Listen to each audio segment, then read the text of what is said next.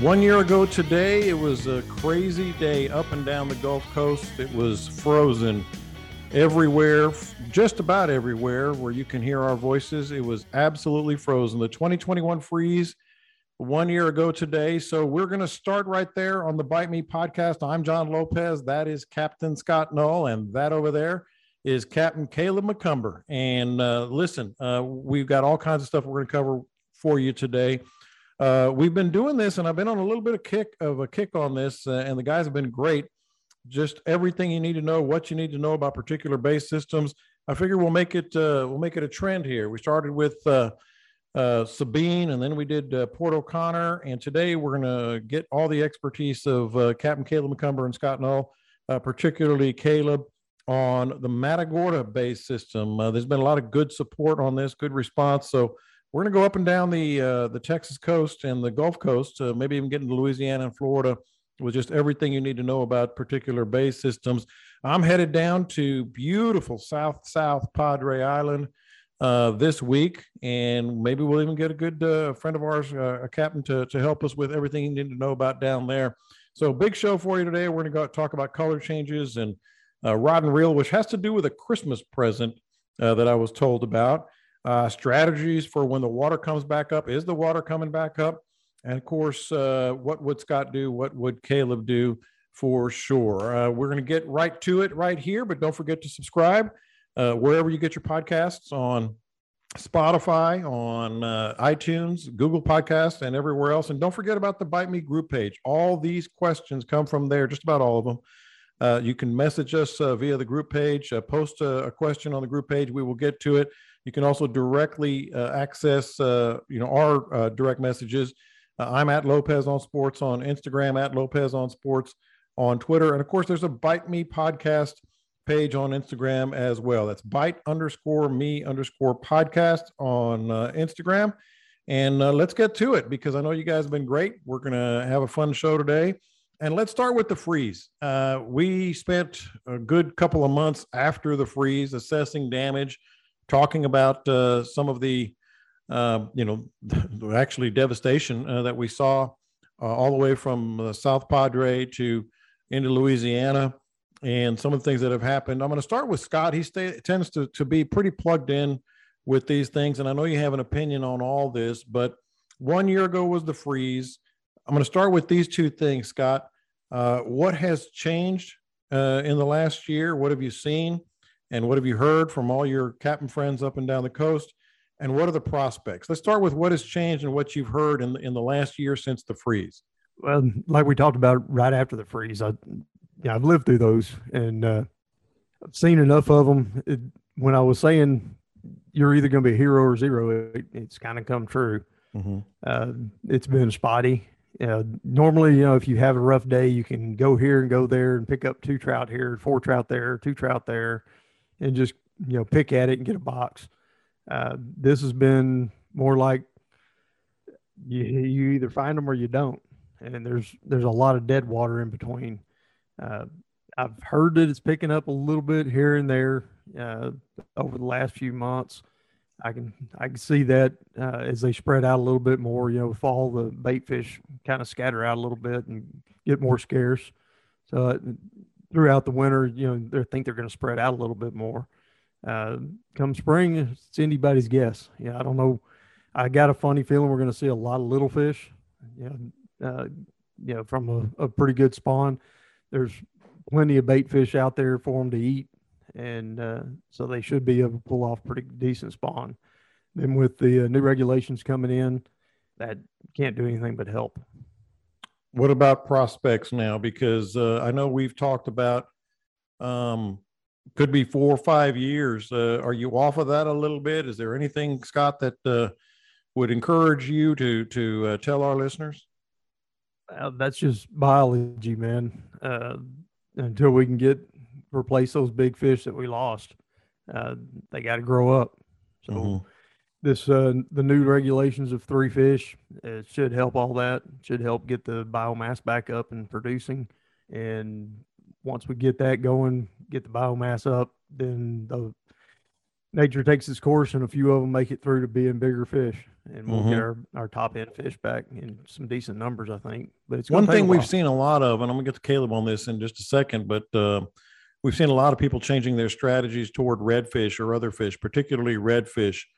You know, Scott, I I don't think the red, I don't think that's going to really affect the redfish fishery that much. It does a little bit, uh, but, but that's presuming that people can catch and release. And and what what are you what are your thoughts on that? And I'm seeing a whole lot of cleaning table shots of just limits of redfish. Uh, Mhm. yeah, the redfish population is strong and it's taking, you know, taking over a little bit of the slack from the trout, but it can't keep doing that, man. Uh, there is a finite number of fish out there. You know, it, we used to think when, when I was younger, it was unlimited, but uh, time has shown us that uh, there is a limit to it and we can harm the fish and the populations by uh, overfishing them. Caleb, you've been on the water a lot since uh, one year ago today. Um, uh, pretty much the same thing uh, that I was talking with Scott about. You're in a different base system. You also do a lot of tournament fishing, so you see base systems uh, uh, all over the place. Start right there. What what have you seen? What has changed, if anything?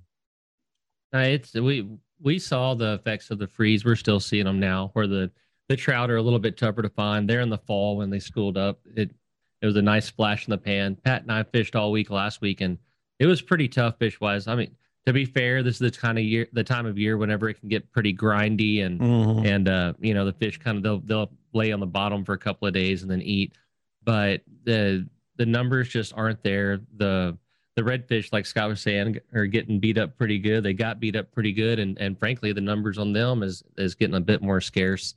Uh, but you know, we have we had the hurricane come through and help us. We have a we had a good spawn. I think that we're going to start seeing some improvement coming up here pretty soon. It's not all gloom and doom.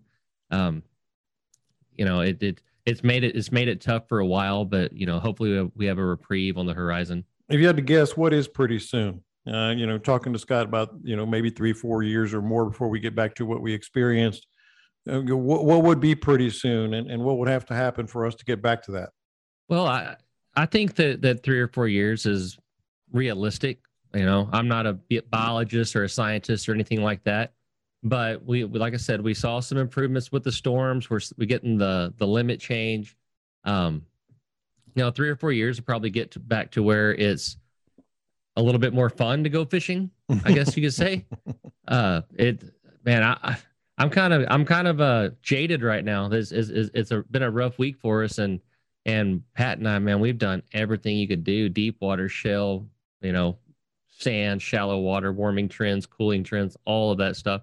And I do think it has a lot to do with the fact that there's literally thousands less fish out there than there was this time last year. Um, you know, uh, what what I, what I'm worried about is that the trout fishery continues to be weak and the redfish continue to get beat up. And there's so much propaganda out there pushing conserving the trout. I think when people catch redfish, they really don't have it on their mind that there's anything to do with that fish but throw him in the box and, and take him in, you know, from the, you know, social media posts I've seen and from frankly some of the texts and, and whatnot that I've gotten that are a bit perturbed at the stand that I promote and take on this. Um, it's not something I'm going to back off of but it, it you know like scott said back in the day they didn't think you could hurt these fish with rod and reel. Well you know some minds are changing. The the numbers are dang sure showing it but there's a lot of that old school mentality out there. And it's you know everybody loves to go catch a redfish and listen to their drag scream and all that kind of stuff and take take a couple home. That's fine. I do it sometimes too. But let's just remember that fishing is fun. We're out there for fun and you know let's keep it fun and make it fun again You know, when we have these discussions, I always uh, uh, remind myself to remind the, the listeners that the whole idea of our podcast started uh, three years ago, whenever it was, uh, so we can help people catch more fish. Uh, and we always say it that way. It doesn't necessarily mean ca- keep more fish. You know, we, we want everybody to catch a lot of fish. Part of that is to not always keep uh, a lot of fish. You don't have to agree. I'm with you, Caleb, but I'm not going to back off either um from what you guys have heard scott i'll start with you um wh- where where are we right now with the trout population in terms of the, the predominant number of is the size just smaller because a lot of so many big fish uh, died? Is it is it just are they all in the same slot, so to speak? And you know, presuming that that they're still going to be hard to catch, that that I would think that that would help in two or three years to just have and people you know catching and releasing when they do find trout uh, for the most part that we're to this could be a really really good five year period if we do it the right way. It could be. Uh, the fish didn't just die on the upper end. Yeah but there's fewer of them on the upper end. So you take you know okay let's say our upper end was 10 fish in this one particular area and we lost 40% of them uh, that's a hit, man. Yeah. It's a pretty pretty good solid hit. So now you've only got a handful of fish in that upper end, but the middle fish they lost forty percent as well. But there was more of them to begin with. Same goes on down the pyramid. So yeah, I mean you're always going to have more small fish than you are big fish. It, it's just nature. Uh, as they grow older, mortality takes its toll. So I think it's probably pretty pretty evenly set up the same way that it was prior to it. It's just mm-hmm. overall less fish. You know, Caleb, it's funny because my wife doesn't normally fish. She likes to go down to my, our place down in Sargent, just hang out and whatever. One day, about a month ago, she goes, I'll go out with you. You know, it's a beautiful day. She just wanted to enjoy the day. So I, I said, Well, I'm gonna be out, you know, a little bit. Um, so we left, you know, whatever, 7 30 in the morning and I fished and fished and fished and fished and fished and fished, and I was all over the bay uh, looking. Uh, I think I caught one fish, and and and so we're probably about one or two in the afternoon, almost ready to come back in, and she finally turned to me. She goes, "This is what you do." like you just beat your head against the wall. She goes, All those days when you come out here, this is what you do. I said, yeah, lately, lately, oh, that's pretty much what I do. I beat my head against the wall and, and spend a lot of money on gas. Um, it's uh, it, it, you you got to love the game right now if you're going to try to go fishing. But the hero zero thing that that Scott likes to talk about, you know, that I was definitely a zero that day. Uh, when you do hero, and I've had these days, fortunately, you know, in the last couple of months, just appreciate it. Number one, and understand that you're going to eat dinner that night and it doesn't have to be fish. You know what I mean? yeah, I gotta I gotta kick it back to uh, February of 2018. Travis Thompson and I were in Matagorda pre-fishing for the Legends. We fished all day long, and at the end of it, Travis looked at me and said, "Are there fish in this bay? Is there a fish in this bay?" exactly. Man, that's just how that's just how it be sometimes. Yeah, this is what you do. And the way she said it was just so irritating. Like, you idiot. you, I, I, you know, the funny part is, I, I say that to myself every now and again. you do this. This is mm-hmm. what you mm-hmm. do. It's ridiculous. and I had a day one once a while back where I, we just couldn't find them, whatever reason was. I mean, it was it was just the way it was that day. And we're we're paddling back in. We are out in the kayaks and we're paddling back. He paddles up next to me. He goes, you know, I don't even like fishing. there, some days. There's a common some, some text between there's a common text between Robert and Taylor and Justin and I, and it it usually says a lot of fishing gear for sale. Yeah, yeah, uh, yeah. I, there was a lot of things I was ready to sell that day. That's for sure. Um, all right, so this is the fun part. This is where we get back to uh, you know those days when we do find them, how to find them. It makes it even more of a premium to know a base system. Uh, and if and uh, so many of our listeners are from the inland, uh, you know, weekends or, or once a month or once every couple of months they go fishing and they like to go to Sabine or Port O'Connor. Uh, we talked about those base systems. Caleb, I'm going to start with you here. You and uh, and our guy Pat have, have been on that bay, uh, both bays in Matagorda, East Matagorda and Matagorda Bay, an awful lot. Let's get back to elementary school here. You know, this is the best part of of like uh, when we have listeners, you know, saying, "Yeah, I've been interested in East Matagorda Bay. I've heard some things about Matagorda Bay and the peninsula and all that stuff." But what do I do? Where do I go? Let's talk like you are talking to an elementary school class. What can you tell us about uh, East Matagorda? We'll start there. And I, I used to think I was qualified to answer this question. but after our last discussion, I'm I'm pretty down on myself right now, man. Jeez, oh Pete, I had two or three people came and like, oh yeah, you know, we're so excited. And the end of the day, I was like, oh, I, I, I how excited are my, you now? I I bought my customers a beer. Okay, usually the guy gets a beer bought from. Like, look, man, let me buy y'all a couple rounds. All right. oh boy, uh, Matagorda is cool. It, it's a lot like you know the conversation last week with Scott and Port O'Connor. It, has got a little bit of everything. Um, East Matagorda Bay's mud and shell. Probably the most forgiving way to fish that bay is to drift it over the deeper water where the you know anywhere on the west half of the bay is going to be scattered shell underneath you for the most part. That's the most forgiving way to fish that bay, and you can catch big fish out in the middle. The the uh, rhetoric of you have to be wading to catch a big fish is complete nonsense. And so, you know, if, if you're if you're not real versed in Matagorda drifting is probably the way to go. The wading there can be very tough because the way I've always described East Matagorda is it's micro spots inside of micro spots. It's a you know, it's an area that's a hundred yard square, but then you need to be hitting a 10 yard square inside yeah. of it to really up your bet.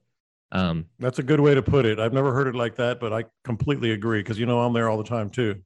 Yeah, it's a, it's it's a bay. It's to in my opinion, and I'm not trying to sound really tough or great because I guide there. It is probably the toughest bay in the state to guide in. Um, there's not a whole lot of the this spot right here has fish, and this is where I take my you know what Dean say at the FTU thing. I've been catching my fish in the same spot all month. That's just not a thing in, no. in, in, in East Matagorda. You have to really watch the bait and the tides and the winds and the color and all of that stuff. So what I guess what I'm trying to say is East Matagorda is a, a fickle creature. Um, West Matagorda is probably it's probably West Matagorda is probably my favorite bay of the 2 mm-hmm. Um, I'll travel. The reason I stay in East all winter is you know a lot of my customers want big fish, and there are more big fish in East Bay than there are in West. Um, but the reason I don't really mess with West a whole lot in the in the winter time is the tides get low, and a lot of the stuff I really like to fish in West Bay, the, the, there's just not enough water in them. And uh, what ends up happening is these great big fishery areas in West Bay, they have a couple of deep spots in them that are shoot the size of a couple of boats, and mm-hmm. you can drive all the way to them. And if there's one guy and they're fishing it, you're pretty much out. But West is the sand and the potholes and the grass and that's the the that's the side of Matagorda that's more fun. Um, you catch more fish there and just have a good time there. As far, I'm glad you brought that up about um, the same spot. We're actually going to get to that topic. That was a question we had. Um, and the question is, when exactly should you mark numbers? I had an experience this past week um, that that I, I, there was an older question. I got it about a month ago, and I just somehow slipped through the cracks and I said, "Oh, that's that's the one we need to talk about right there. What I was experiencing." But back to to East Matagorda Bay. So a newbie comes, drags his boat down there.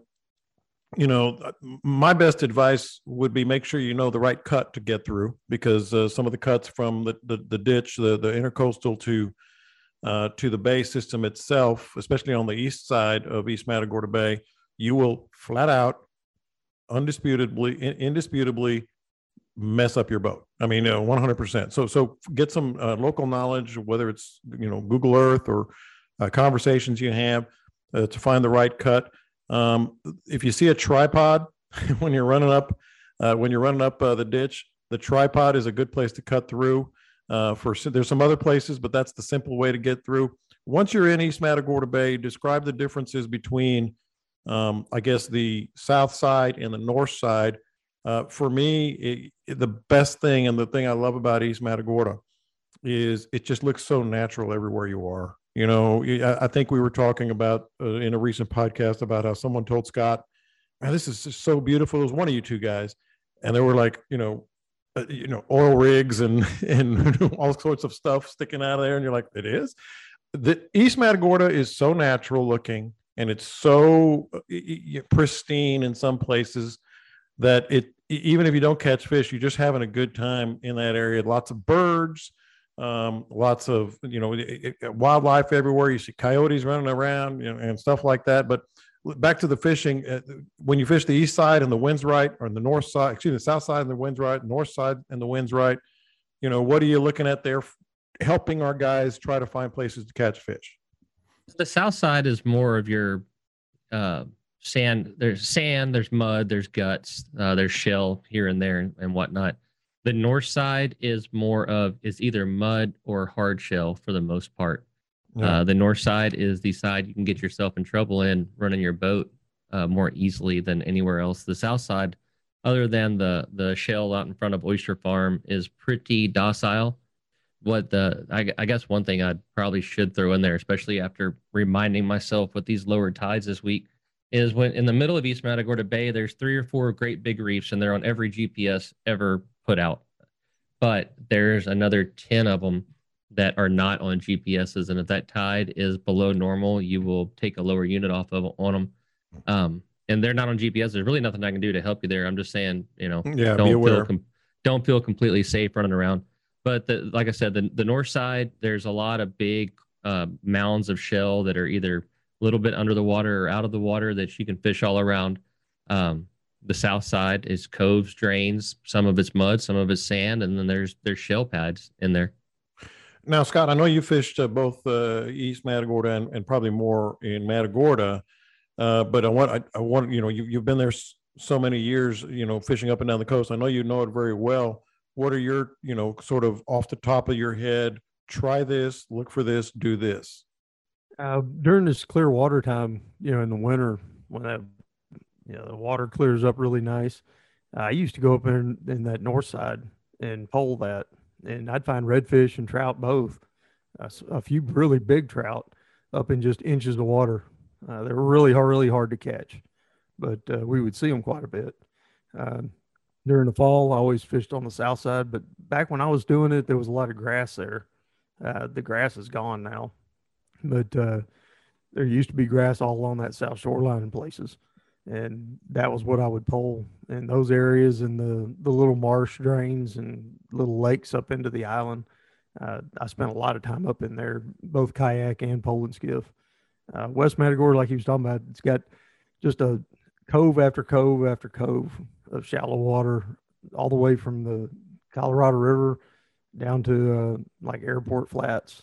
Uh, Greens is the most popular. You know, it's the most well known, but it's not the only one by any stretch. There's Mhm. there's quite a few of them over there. Uh, everybody just kind of goes to Greens because they've heard of it, but there's plenty of other places to go do the same kind of thing. Uh, you can wait it, you can pull it. Uh, it's just there's some really good fishing all along there. And West Matagorda still got the grass and still got you know like you said potholes and there's some cool little back lakes uh, all along that island and some of them are old storm cuts. They kind of go way back up into the island. Uh, I've caught a lot of redfish back in those. One thing I like, uh, Caleb and, and Scott, both you can can speak to this uh, about East Matagorda Bay, is there is almost like a fishing for dummies element to it, because there are some very clear places where you can, you know, for most months out of the year, if the conditions are correct, catch fish. You know, you mentioned the oyster farm. Uh, depending on what the water looks like, what the weather looks like, you know, that that's a place to, to mark. Uh, Bird Island is very obvious and, and and and it's very easy and it's big. You can go backside, front side, or either side, and there's places like that. Um, there, there there's just like some good landmarks. Uh, you go to the west side. There's some some clear grassy areas that still have grass, and you can maybe uh, go look for some redfish. So that's one thing, Caleb. Like fishing for dummies, if you're trying to get learn the bay, there are places that you know sort of fail safe places uh, about East Matagorda. Yeah, uh, there's uh, there's places that you know You would have I- gone I to the fail safes in the last couple of days, wouldn't you? yeah that, this is i wish i knew him. He's just so down on himself today. you know there there's as a like fishing Rodney guide you would, Dangerfield. I'm okay now, but you should have seen me last week. yeah a- as a fishing guide you would think that i know these fail safe places but apparently i don't um you know I, but you know like the, the the oyster farm that's no different than a bunch of the other coves around there it's a deep it's a it's deep it's muddy it's got drains in and out of it all that kind of stuff i honestly think that after the freeze the like you know the best piece of advice i had was what i led with that out in the middle drifting around the shell and all that kind of stuff that's just been the way to go to go over there and catch fish. It the the the drifters have outperformed the waders in such a way, and I'm not I'm not trying to cop out on talking about wading over there. I guarantee you, you can ask anybody that's that's fished with me in the in the past 12 months that as soon as it's slow, I say, "Hey, how y'all feel about drifting?" Because that's that's been the way to go. And frankly, there's been I think there's been more big fish caught out of the boat than there has been wading. Um, but you know, you're you're naming off areas that are you know deeper mud with some shell and whatnot in them, and you know those are areas that probably would be more consistent but then I revert back to the drifting where you're fishing deep, muddy areas with shell all in them, you know, every cast. Yeah.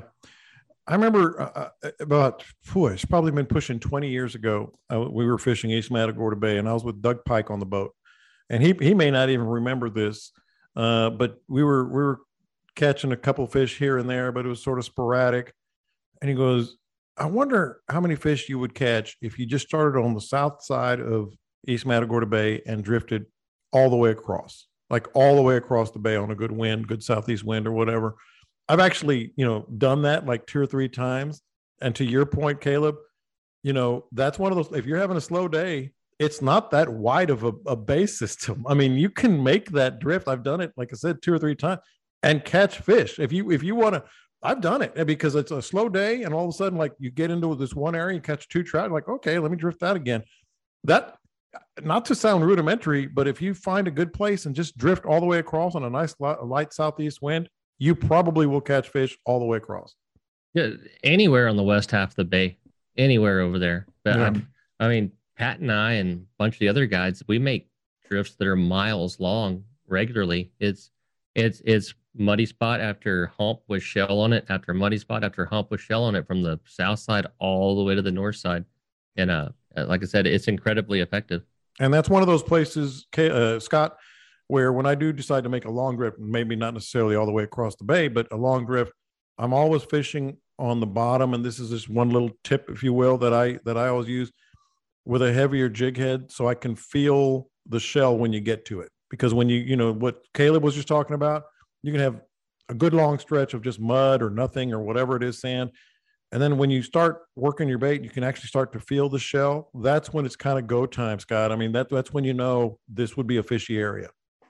Yeah, with our our new rods, you know, these super sensitive rods everybody's got, and uh, using uh, braid, it telegraphs uh, much better if you've got a little little more weight on the end, so you can bounce it. Mm-hmm. Uh, I can tell you whether I'm hitting sand or mud or or shell, uh, pretty easy. Yeah, and that that gives you a lot of clues. Uh, you're talking about being able to. We throw ahead, a Caleb. quarter ounce. We throw a quarter ounce jig head a whole lot while we're drifting with a, a rat tail of some sort on it, whether it's DOA's rat tail or K Wiggler's ball tail or the MirrOlure Little John on a quarter ounce jig head, and that's pretty well, uh, you know, what most all of us do, and and we are keeping it on bottom, and you can feel shell when it's coming up. Heck, there's areas where I had a lady with me last week. She caught every piece of shell in the bay whenever we were drifting. I mean, every cast. And a lot of the what I'm talking about, the shell over there is the size of a you know basketball or smaller. It's not yeah. big reefs. It's little clumps all over the place. And uh, you know it. The the quarter ounce jig head on a on a rat tail is my favorite. Some people go with the paddle tails. I like the rat tails myself. Yeah, I'm, I'm more of a paddle tail guy. Scott, you are with us. Uh, say something. This is really strange. Yeah, just, you're on Uh, you're. Um, I can edit this out, but you're with us. Um, there it is. Just it, so you guys know, we got three minutes and 42 seconds and counting left in this. So I'm going to kind of wrap this up with Scott. I'll I'll turn it off, and then I'll I'll get back with you guys. Send you guys another invitation. Um, okay. Okay. So just to wrap this up, um, I was with I was I forget who I was with, but I was fishing one day, and uh, and I'm, I'm throwing off the bottom on a drift in East Matagorda Bay, Scott. And this is just to your point. And and I went, I turned to him, I said, Well, we're back on the shell. And he goes, Well, how do you know that? I said, You'll find out. you know, you just throw it out there and then bring it back slowly. Uh, because uh, you, you know, yeah, you get if you don't get, and I know you said this, I've said it, Caleb said it. If you don't get hooked up once in a while, you're probably doing it wrong when you're making those long drifts off the bottom, right? Yeah, you gotta gotta be bouncing the shell uh, that's where the fish are. There's times when they're going to hold a little higher up, but uh, hopefully you'll hit those on the on the fall. As it goes down to that that shell. But that's Yeah. a good place to mark. Yeah. You know, talking about marking with your GPS, start marking those little reefs. And Mhm. before long, then you'll have a whole map of uh, areas, and then you can kind of glance at your GPS and know that you're coming up on it Yeah. and make the cast. And last thing before we put a bow on this part of the uh, of the show, Caleb, um, especially now, it might be good advice to take those long drifts, not just because of what you said that you, they tend to be catching more in the middle of the bay over there, but once you get into some fish, there's not a lot of big schools or groups of fish out there. So once you get into them, that's the hero time, you know.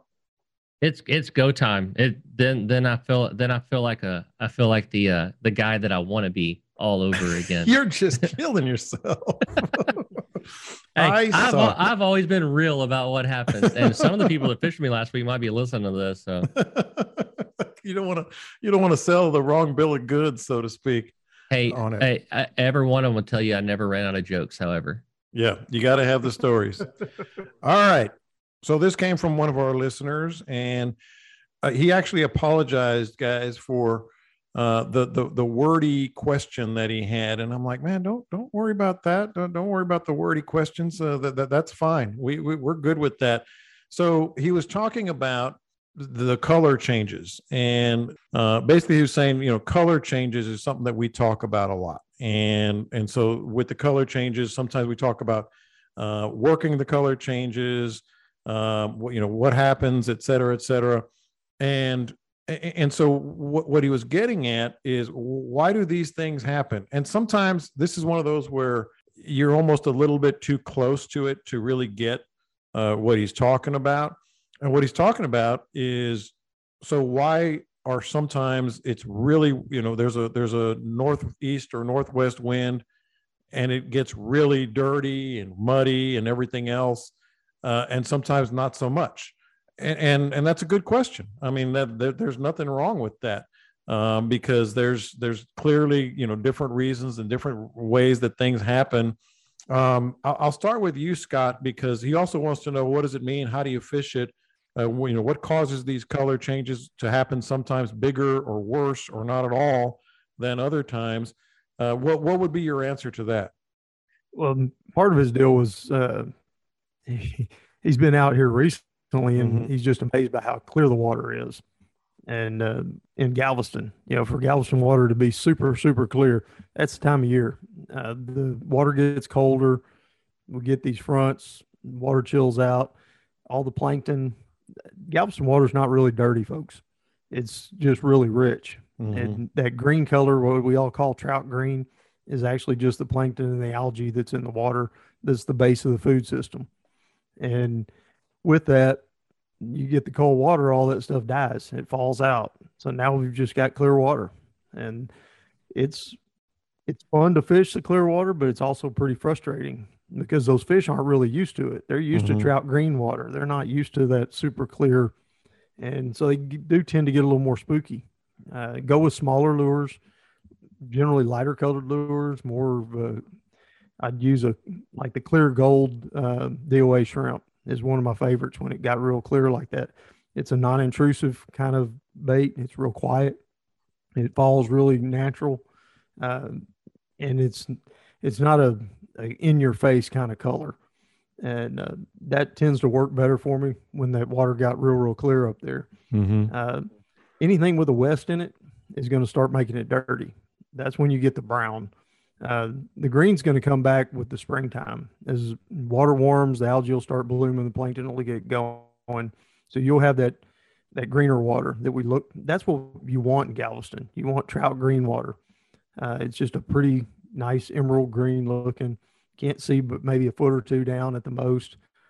That's that's ideal Mhm. uh, when it starts getting the color changes, it can be usually it's from the southwest wind, uh, but a straight west wind will tear it up as well. You can actually sit there and watch it start roiling up the water. Yep. Uh, other things that cause the the uh, the color change, a real real strong tide uh, can pick up some bottom and start roiling up the bottom a little bit. See that a lot over in Louisiana, uh, coming through those little creeks and stuff. You'll have really nice clear water, no wind, and all of a sudden there's just this mud plume and it's water that's coming through the marsh. It's a weird system over there. There's a big channel, and then there's back little backwaters that lead out into the bay, and the water gets moving so fast through those backwaters. They're real, real soft bottom. it picks up a lot of dirt. Uh, it took me a little while to figure that out. A couple of years of fishing over there to get on top of that.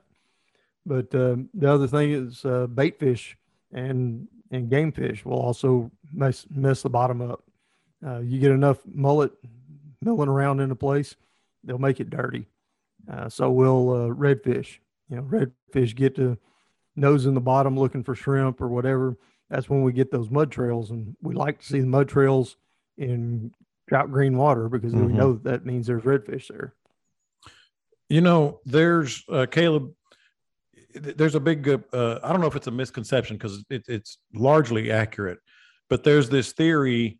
If it's chocolate milk, it's like chocolate milk. It's like chocolate milk. I've said it. You've said it, and ever and and there's this theory that that's an absolute no go. And a lot of times when I see that water, it, I'm not happy because I'd rather see good water everywhere but it's not a no go for me, Caleb. And I want to get your thoughts on this, especially when I was more fishing in Sabine. A lot of times you get that chocolatey, dark brown water.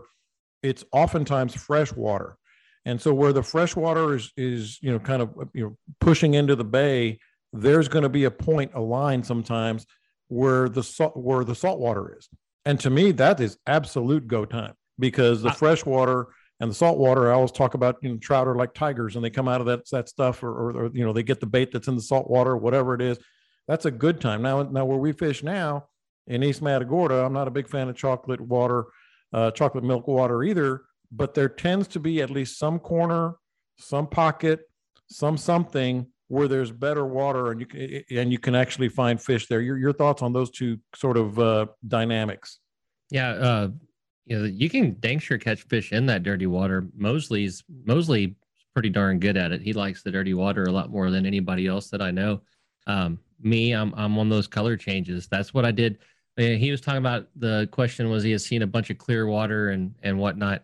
And so what I was doing this week and where we did have our success was where those color changes were at. Then they weren't necessarily muddy water, but I would treat them the same way in that it was really clear water and then a streak of trout green water and then clear water and then a streak of trout green water. Um, I would do it with with with that or the mud, the the muddy stuff you're talking about, uh, exactly the same way. And that's you know drip through them, wade through them. If you're wading, you can kind of slow down and just fish right there where that transition is. And if you're drifting, you know the the best thing you can find is line up your drift. You're going to go across multiple of those, but that's uh pretty well, you know, how you would fish this stuff. The the the bait and the fish have been in that slightly greener stuff that is often close to the clear water. It was it was actually sort of backwards this this week where you where you had expected the green water to be the clear water was and vice versa. And so that's what Pat and I were doing was finding that that off color stuff and standing in it and fishing the edges of that. And that's where we were catching. We were catching a lot of redfish and stuff like that in it. Mm-hmm. Um, when it's the freshwater, it's a little bit different story. Sometimes the freshwater is just on top, right? And your your prop on your your boat will give you the answer to that. When you're chugging through that brown water and you look behind you and there's some green boiling up behind you, then that's telling you that you know just the stuff that you can see is fresh and underneath it's good clear water. And then there's and other salt times too. You can see salt too. Uh, you know, like sometimes you're chugging through the water and it's pretty dark, and you can look at your wake and it's just sort of water turning and then sometimes it looks pretty salty. So that that could be an indicator that the salt water underneath too. Oh yeah. Yeah. And e- even with that fresh water on top I'll, I'll darn sure fish that salty water underneath it you know no doubt. And we're getting into the time of year when we're probably going to start seeing that a little bit more and more if it if it rains like uh you know it, it usually does so scott the other part of his question uh, was how does it affect fish the, the, the, this darker water this uh, color changes or whatever Caleb kind of touched on it with the you know the, the, salt water underneath, and sometimes the trout are in the dirty water. But what would be your answer to how it you know how it affects most fish when you in that dirty water?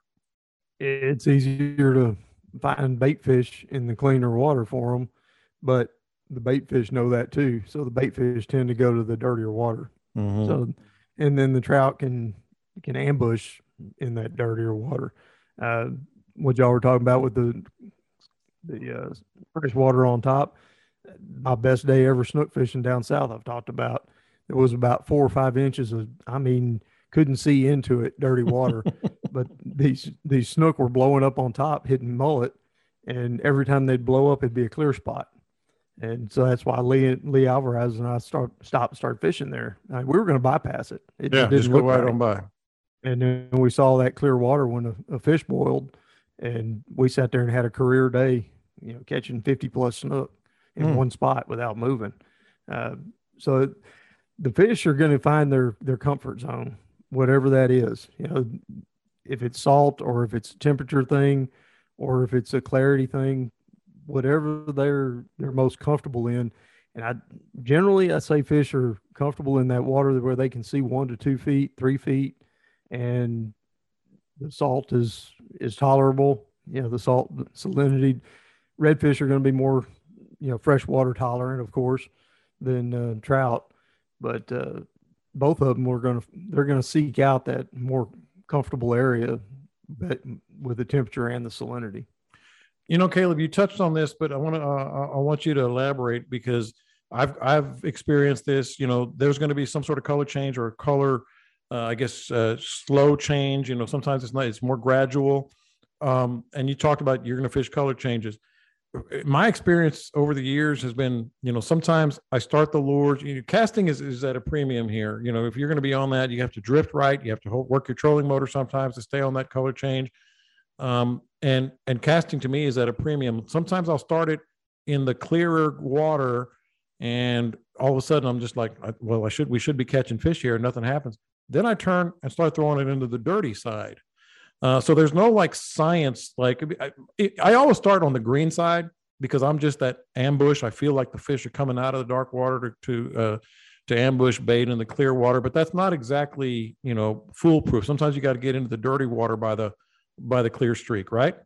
And I feel like we should clarify that this is a middle coast upper topic. Yeah. You know, yeah. Port O'Connor, Mansfield, that stuff, they're those fish are used to clear water. Yeah, uh, you know, banging those transitions. That's that's just where it is. And you'll you'll start noticing if you're catching them on the dirty side or on the on the green side or on the green side and or on the clear side, wherever that is, you'll mm-hmm. you'll figure that out. Um, what what I really notice the most is sometimes you'll get into those streaks that uh they kind of they have their their little little bellies in front of you. I'm trying to figure out how to explain it where like there's a pocket where the point's on your left and it makes a pocket and then wraps back around and then up in front of you on your left is another point and it kind of does like that.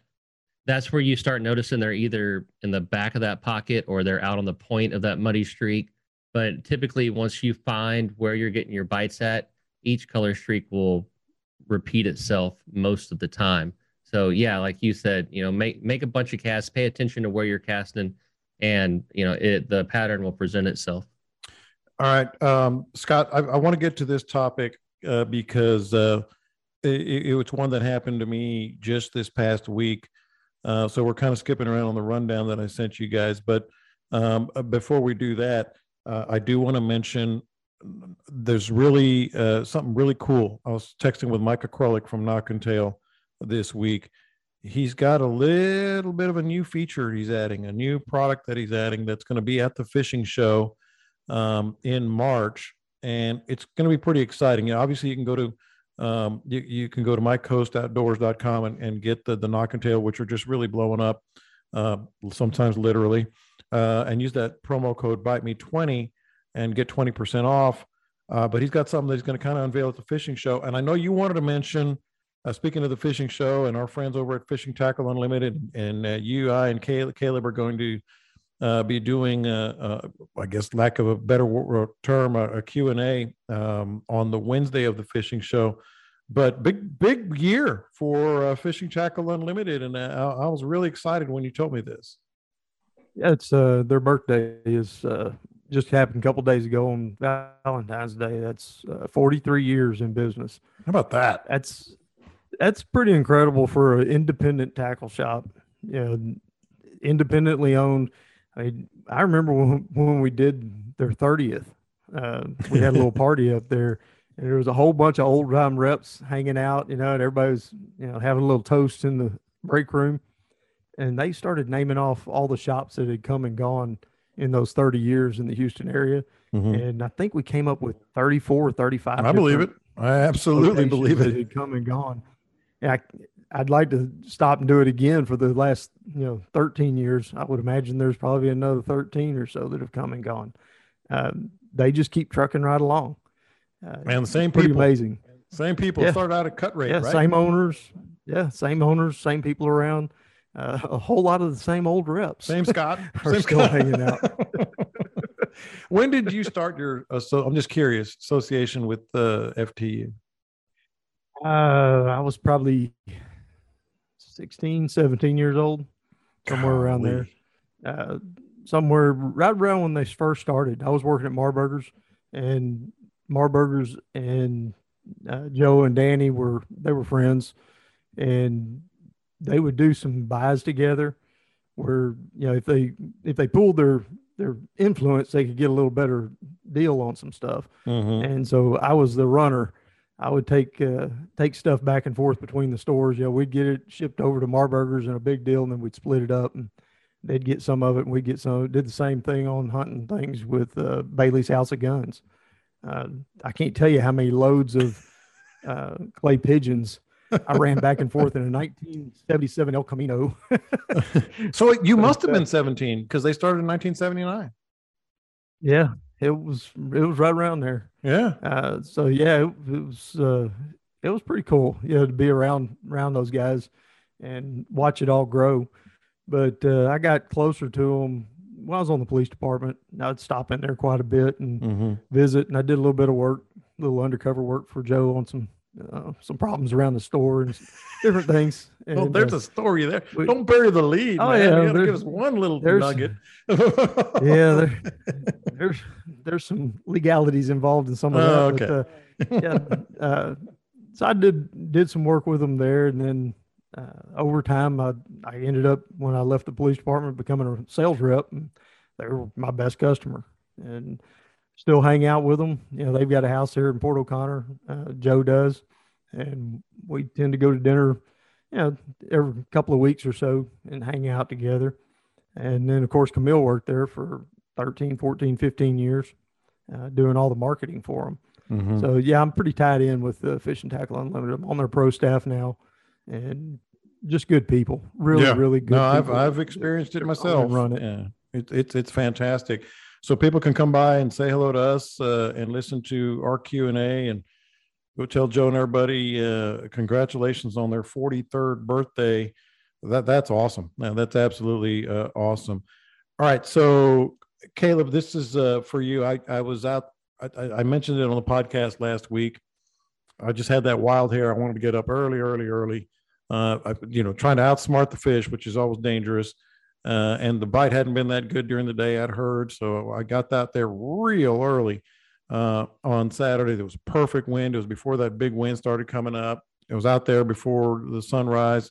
Didn't catch much, but I, I, I used the opportunity, what we always talk about here. So I'm on the north side of East Matagorda Bay, and as I've been going there for 20 whatever years.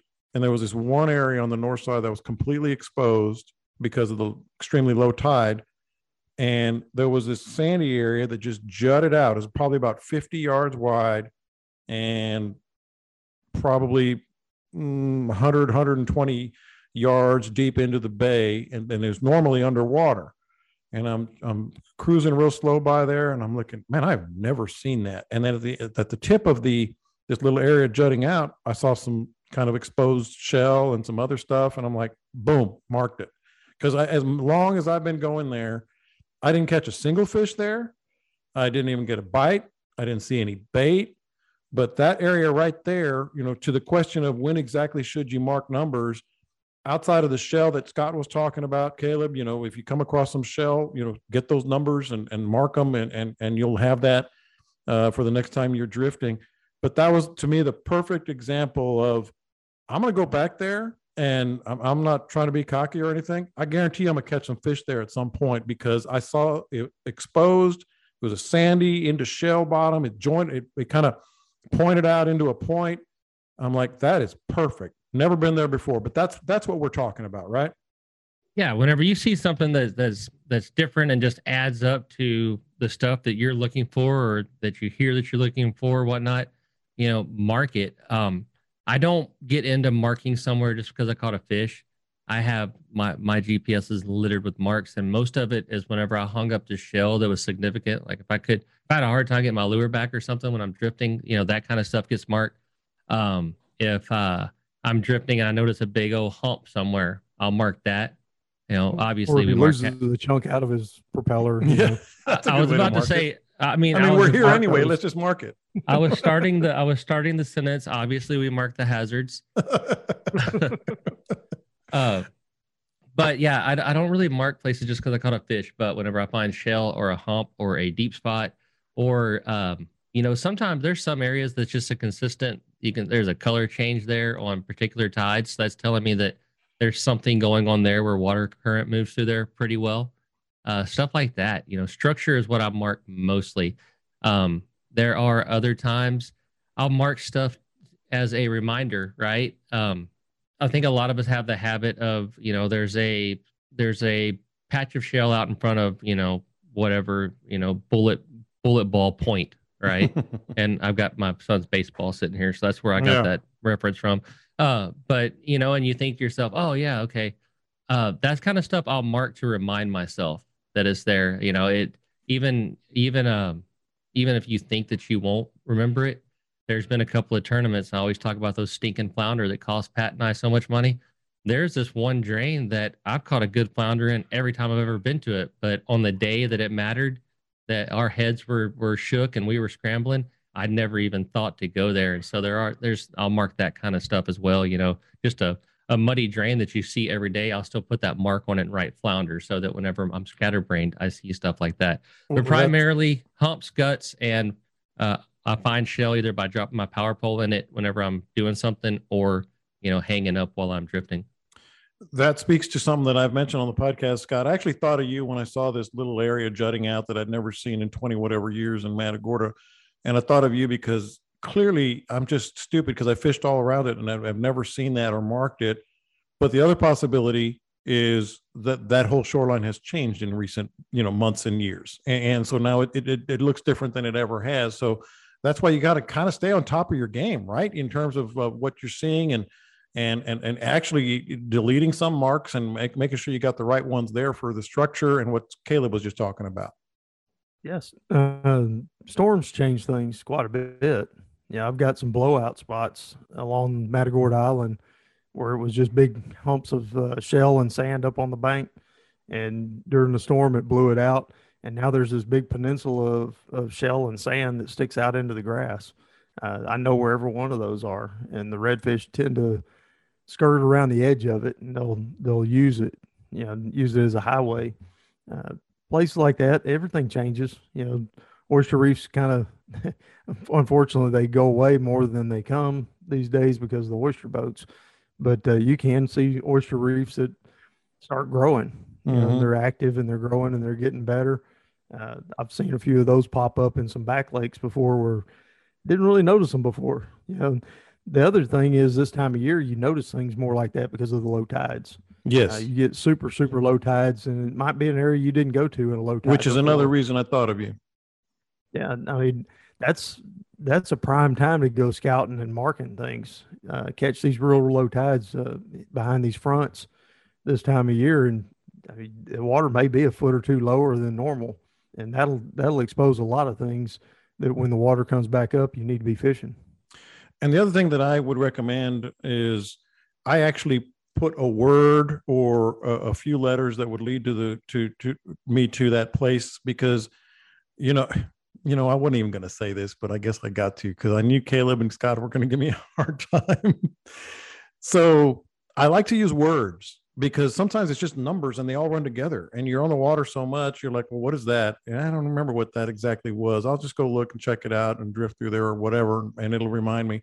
But i like to use words of, of, like take the extra time even though you're all excited about fishing and you want to get your line in the water just take a couple minutes extra minutes and, and write down words. So this one spot that i was on it the way it was jutting out i just wrote the word nipple.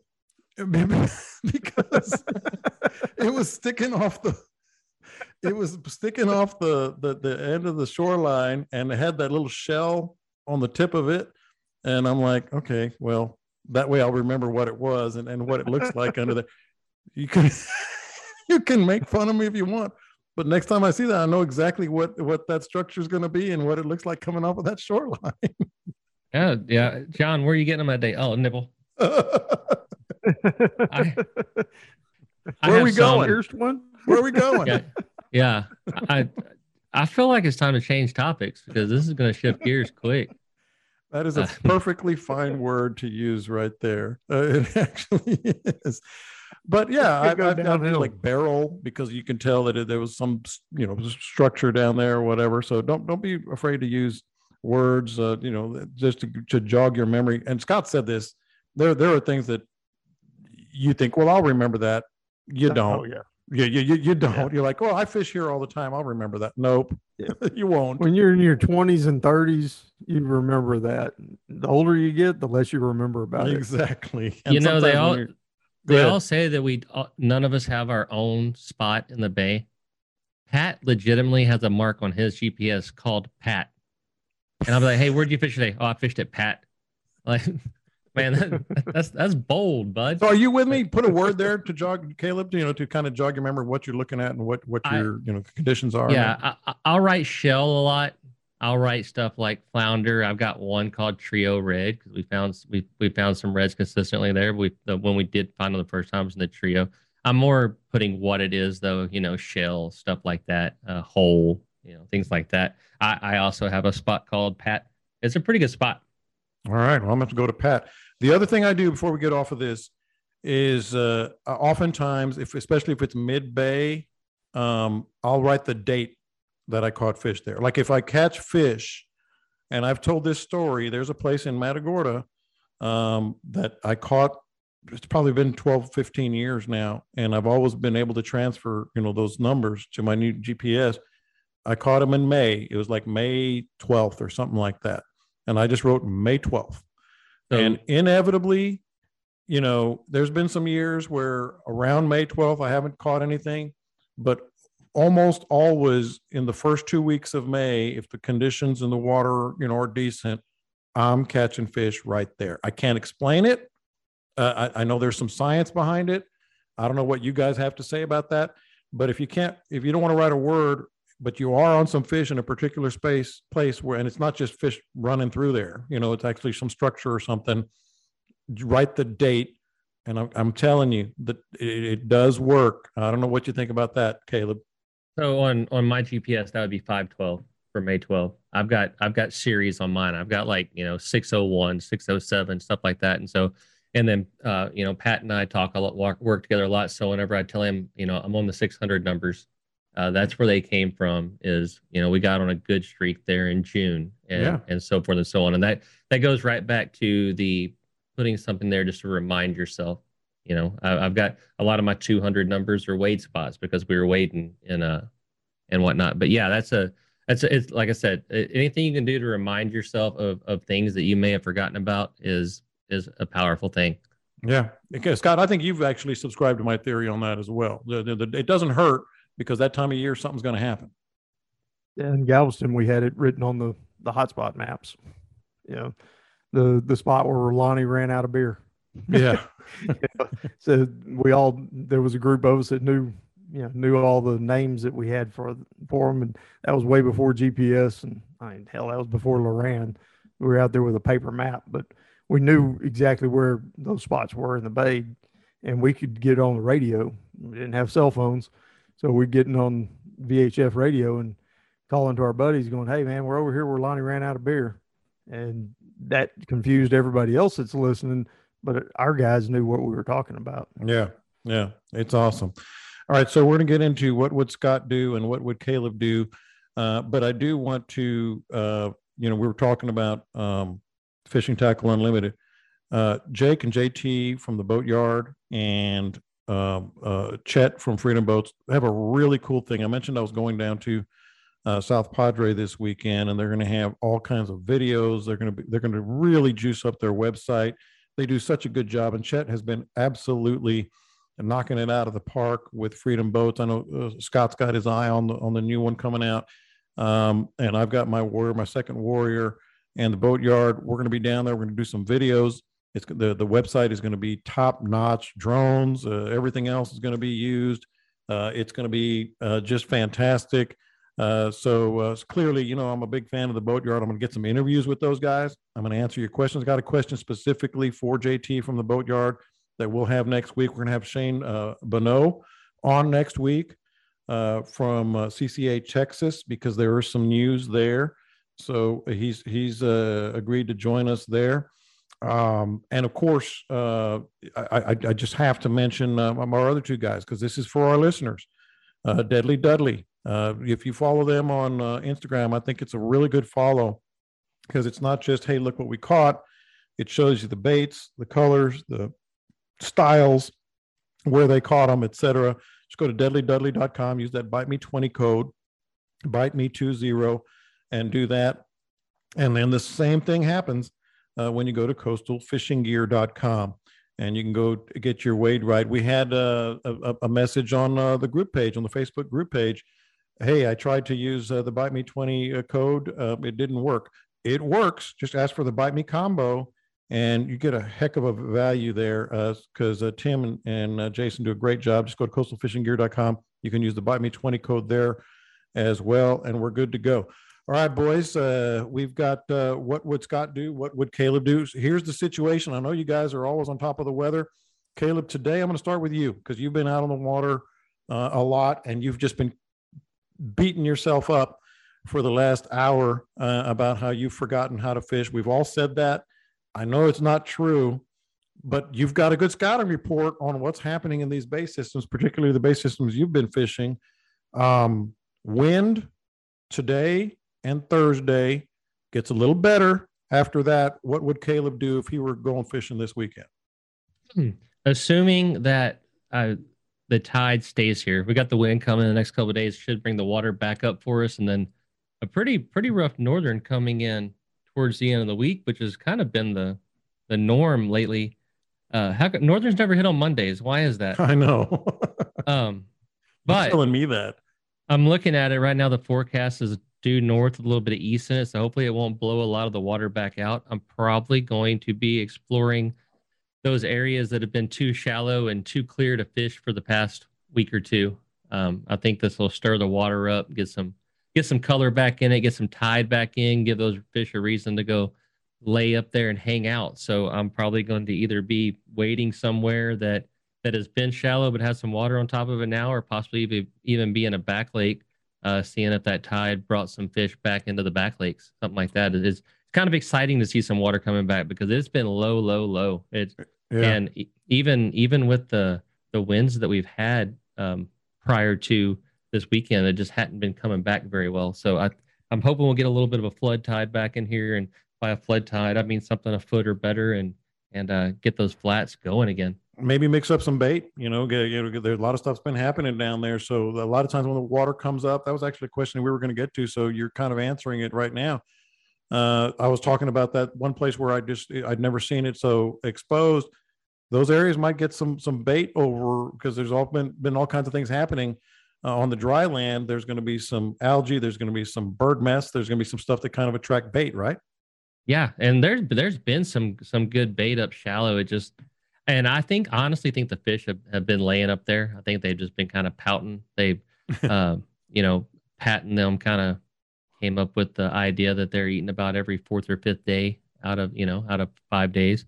And so, you know, get that bait up there, get them feeling good, get some, get some water that they like to eat in. And, and it could, it could be the little breakthrough that we've been waiting on. Yeah. I've been waiting on it. Scott, Port O'Connor and South, uh, what would Scott do? I'm looking that southeast can be pumping Wednesday. Uh, 21 gusting to 35 during the middle of the day. So that's going to drive some water back in. Mm-hmm. Uh, those flats have been exposed and that mud being exposed. Uh, we've had some real good sunshine. It's bright sunny out there right now. Uh, those flats are going to warm up. You know, that mud's going to get warm. That water comes up on it. That'll bring bait fish up pretty easy. Uh, they should come on in there problem comes in when that front blows back in again. Like I said, yeah. we're on a pattern right now where every every Thursday, Friday, Saturday seems like it's uh, blowing pretty good. Great. And I think it that Friday night when or Friday morning Man, they're talking. It's going to blow water out. It's 29 gusting to 37 down here. Uh, water's going to disappear again. Uh, so you, and and it happens to coincide with a falling tide. So put those two things together, and we're going to lose a couple feet of water pretty quick, I think. Yeah. So Friday morning, we're going to be right back to uh, fishing that that colder water off the drop offs. Uh, all those fish that come up there on those flats, they're not going to go real far as that water falls off. I would find a an area where it drops off and the water is, is dumped off of a big flat out of some back lakes and that warmer water is going to fall off that edge and that's where the fish are going to hang out i would imagine uh, just a just a wild guess right now but by saturday and sunday i mean it drops back down you know saturday afternoon and into sunday it's dropping back down into the tolerable range you know Yeah. 10 to 15 mile an hour so it shouldn't be too bad going to swing back east and might might pick a little bit more water back up Cl- heavy cloud cover throw some top waters There we go. Uh, that's always fun. Throw those top waters. And uh, hey, it'll be a good way for me to, uh, and the other uh, guys that are going to be down there in South Padre to show just what the, the those freedom boats can do. Um, you guys are, by the way, we had a lot of listeners down south. Uh, you see us out there. It'll be about four or five freedom boats uh, going through some paces, uh, doing some videos, and, and certainly fishing as well. Uh, don't be bashful about saying hello. Um, we'll we'll, absolutely do that. Staying down there at the courtyard. So come by and say hello. Captain Caleb TV has been popping. What what should we expect there, Caleb? And you know what? I uh I, I- I'm looking at our different topics. I might do a video tomorrow, a little bit more in depth on uh, water clarity and how we approach stuff like that. It's Yeah. been, but it's been popping. We we we got stuff happening, having a good time over there, and and the the subscribers keep showing up. I don't know where they're coming from. I figured I'd cap Even out though you're about beating yourself up about your fishing acumen. Well, you know what? the, the, the you know it, it there's no reason to, to fake it there's no reason to fake it some so, you know sometimes we good sometimes we not you know Hey, all it we just- want, all we want is for you to be honest, and you are. And uh, I can uh, vouch for uh, both the guys that are across me, uh, two of the best fishermen I've ever been around in my life, and of course Patrick Gardner as well, who's a friend of the show that we get on here occasionally. ScottNullphotography.com. I know you were telling me you were working on some pictures, so there's probably some new stuff on there too, huh? yep i've turned them over to camille and i did my part of it and got them on the on the warehouse part of the site and, right. and she puts them where everybody can find them yeah you're saying you're going to south padre i just kind of took a glance Yeah. we're going to be running some skinny water, Oh, I'm goodness. guessing. yeah well Windy? you're going to be running wednesday No, Are no. you running Thursday. or Thursday? Thursday, on uh, Thursday, morning to night. Now, you should be okay. All Yeah? all day Thursday looks pretty good. In the morning, it's gonna be rough. That's all right. Overnight is 32 gusting to 53 out of the south. Well, I'm gonna be I'm gonna be dragging my boat seven hours in that wind. That should be fun. yeah, That'll, Yeah, that'll never that'll you'll be- never uh that'll that, that'll be eventful. I know that. yeah, you'll buck a you're gonna buck a headwind going and then coming back. Oh, awesome! be Funny how that works out. It's like when I went to school, walking uphill both directions. Yeah. All right, boys. there goes uh, the gas mileage. yeah, exactly. Uh, don't forget to do that. And uh, we'll see you guys down south. I'm to give you a report. We're to actually talk to a couple of captains down there and maybe do the same sort of what you need to know bay fishing uh, topic with one of them. Then we'll get down south and, and give you that. Until then, don't forget to subscribe. Thank you a ton for listening. Uh, catch some fish this weekend. And uh, we didn't even get to some of our topics as we always leave some on the table, but we will next week. Until then, catch them up and we will talk to you next time.